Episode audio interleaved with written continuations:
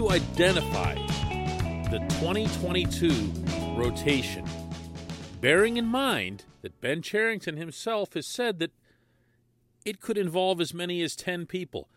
Go ahead and name like even half of it. Good morning to you. Good Wednesday morning. I'm Dejan Kovacevic of DK Pittsburgh Sports. This is Daily Shot of Pirates. Comes your way bright and early every weekday if you're into football and or hockey. I also offer up daily shots of Steelers and Penguins where you found this. I can get you off to a little bit of a head start. And not necessarily in a good way because Roansy Contreras is not going to open the year in Pittsburgh, barring some significant change in the labor agreement that stops rewarding teams for burying guys in the minors longer than they need to be buried there. He still has a Super 2 issue to resolve, and I would expect him to open up in Indianapolis, maybe regardless of Super 2. But for the rest of the group, for the rest of the group, who are you looking at? JT Brubaker is going to be back. Gave up a zillion home runs. Is he automatic? I think so. They might not. Miguel Yajure, best off speed stuff in the entire system. Really impressed people last spring. Was hurt most of 2021. Lock for the rotation? Heck no. Heck no. Bryce Wilson showed some promise after coming over from Atlanta in the Richard Rodriguez trade. Enough to be a lock? No, not really. I mean, unless it's 10 deep for real. Will Crowe ended well.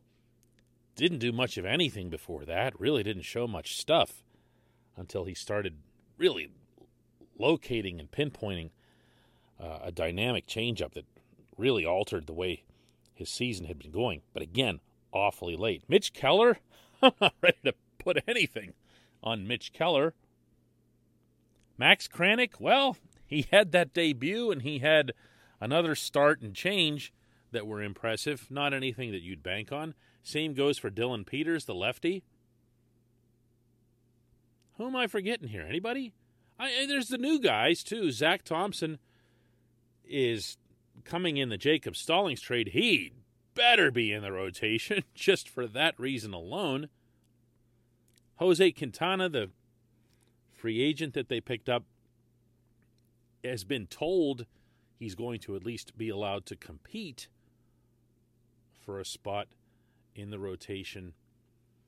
And you and I can do this back and forth into infinity. I'm sure I could come up with a couple other names to throw into this mix. But it's it's impossible to project any component of any roster, maybe most of all, a roster like the one in Pittsburgh, because we just don't know where this collective bargaining agreement will take things. This portion of Daily Shot of Pirates is brought to you by our friends at North Shore Tavern, that's directly across Federal Street from PNC Park. It's home of Steak on a Stone, an eating experience, underscoring the word experience. The steak is brought to you partially cooked on an 800 degree stone, and you do the rest. It's a ton of fun, it's a great meal, and it's a baseball atmosphere like no other in Pittsburgh. North Shore Tavern, right across Federal Street from PNC Park. If that sounds like a cop out, whatever, hey, that's the state of baseball right now. I didn't invent that, just trying to describe it. If the Pirates were to find out that they'd be forced to spend up to a salary floor. And to repeat something I've been saying the last couple of days on the show, that never happens in a transition without some kind of grandfathering period. So no one would go from wherever the Pirates are right now, 40 million to instantly 100 million. It's actually really really difficult to do unless you get weird, okay? and I don't think they want anybody doing that. But you'd have to go up. You'd have to begin the process of going up. And logic from there would dictate where would you spend the money? Where would it be put to best use? If you saw baseball adopt a salary cap type system like the one the owners have put forth in their only proposal to date to the Players Association, which, by the way, the union walked away from, then you would see the middle class of pitching become available to them. You still wouldn't see them, I don't think, partaking in, you know, bidding for Max Scherzer or whatever. But you would see them completely capable, maybe, don't laugh at this, more capable than other teams of being able to bring in someone who's, you know, in the 10 to 15 million dollar range and see right there, right there, I felt it, I just lost you. I just right I I know what just happened here.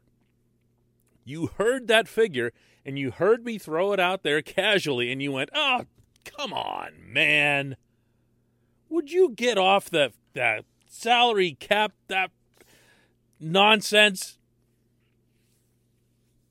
And I can tell you that I've been here before. I lived it in 2004 with the NHL lockout, the last major transformation in professional sports from the older system to the cap type system. And it is jarring. Things you never dreamed possible as an observer of a given franchise, like that, become not just possible, but mandatory. So if you're Ben Cherington and you're looking at that rotation and all those names I just read to you, and someone tells you, hey, Ben, you know, they just passed this uh, CBA here, and you've got to get the payroll from 40 million to 70 million before anyone shows up in Bradenton. Where do you think he's putting the money? Where do you think he's going to uh, invest most of that available space? Yeah, it's going to be pitching. I, am not saying they don't have other needs. I'm not saying they wouldn't benefit from adding a first baseman, a corner outfielder, or five. Certainly a backup catcher. Some bullpen help. But realistically, you're talking about another starting pitcher or two.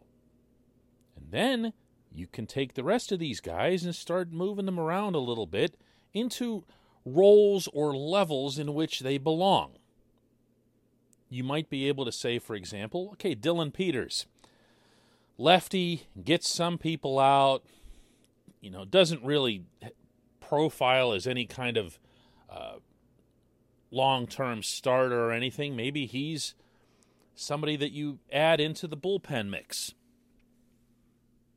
You start looking at them a little bit differently once you start bumping people down the depth chart. And the reason I'm focusing on one signing instead of multiple signings is something that Cherington himself said, and that is that if and when they bring people in as free agents, and they've already signed two between Quintana and the catcher Roberto Perez, the last thing they'd want to do is block roster spots off and keep younger players from having a place to play when it's their time, when they're ready to be promoted to Pittsburgh. So you get yourself one really good player, you know, from that middle stack, if you want to call it that. One of those guys, the 10 to 15 million guys. Bring one of those in, set the tone for the rest of the group, make sure you've got a hole for Contreras and Yajure and anybody else who might open the mythical 2022 season and make their way up to Pittsburgh. Yeah? A little more plausible now? No? Still not buying it? Whatever. Okay, we'll be back Uh, we'll do just one question after this.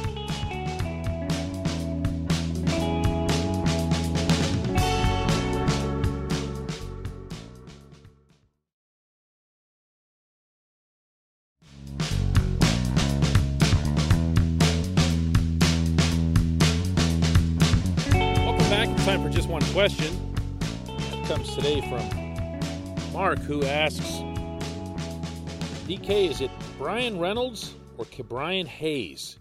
Whose team is it? With a vocal leader in Jacob Stallings gone, who will step into the veteran leader role and be the quote unquote face of this very young squad? Could adding a big name veteran free agent like Cutch maybe ease that burden? Well, to start off with with Cutch, Mark uh, Cutch has tweeted himself that the Pirates have not been in contact with him yet. If they hadn't been in contact with him uh, pre-lockout, eh, that's not going to happen. Uh, that's a move that if you want to make it and you're the Pirates, you go ahead and accelerate that. And for them to not even have reached out is is pretty telling. So I would I would get him out of the noggin when it comes to any kind of return here. As for whose team is it between Reynolds and Hayes, I'm going to come back with a great, big, gigantic, uber supersized venti neither. It is not either of their teams when it comes to leadership. And by the way, for as much as I think of Stallings and everything that he did in Pittsburgh, when you're talking about the veteran leader role, don't confuse Stallings and his work with the pitching staff as being the rah rah guy in the locker room. That absolutely was not at any point Stallings, and it won't be Stallings in Miami either. That's taking nothing away from him. It's not taking anything away from Reynolds or Hayes. You can't force a personality on someone. They can show you that they are competitive, they can show you that they're dedicated. To use the baseball parlance, it's about how they uh, go about their business. That's what you hear constantly from managers, coaches, and the players themselves. They respect how someone goes about their business. In that spirit, sure, Reynolds and Hayes can be that. Reynolds is a a quiet, soft-spoken, deep-voiced, just throwing that in there for the heck of it. Guy who just really doesn't say all that much. When Joe Musgrove was here, and he was really probably the last guy who was that that vocal, everybody get behind me kind of guy.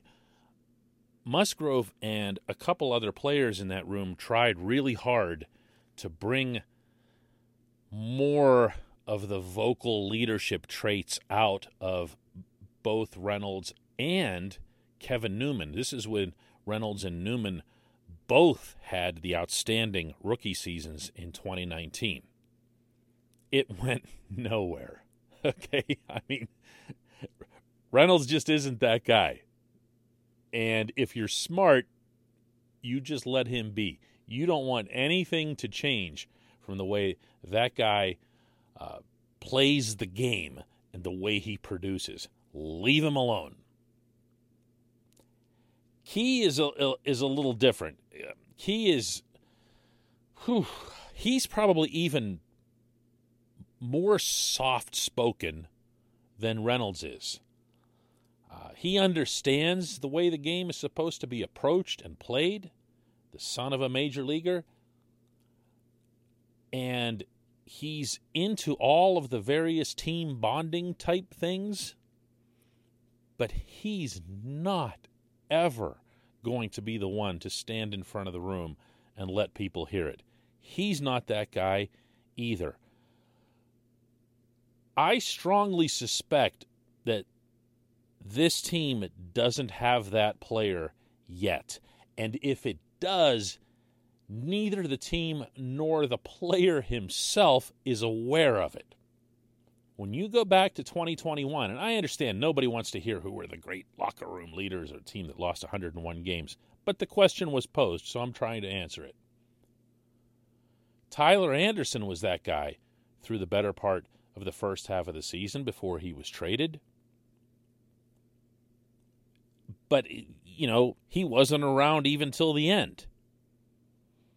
You had guys who were uh, loud and visible in Wilmer Difo and Steven Brault. But we're talking about Wilmer Difo and Steven Brault, neither of whom is on the team right now either. The only player that Derek Shelton would man would would uh, mention over the course of a season as being that type, the inspirational type, was Difo. So I don't know that this player is here yet, and I don't think we have to try to anoint anyone uh, in the interim. When it happens, it happens. You know, if you want me to throw a name out there, though, who I think might fit that bill, and this is a great big might because he hasn't been here very long, but he definitely has the personality for it, is Michael Chavis. Uh, this is a really, really loud dude who makes himself seen and heard and everything else and says all the right stuff. So we'll see. We'll see how that goes. I appreciate the question. I appreciate everybody listening to Daily Shot of Pirates. Do another one tomorrow.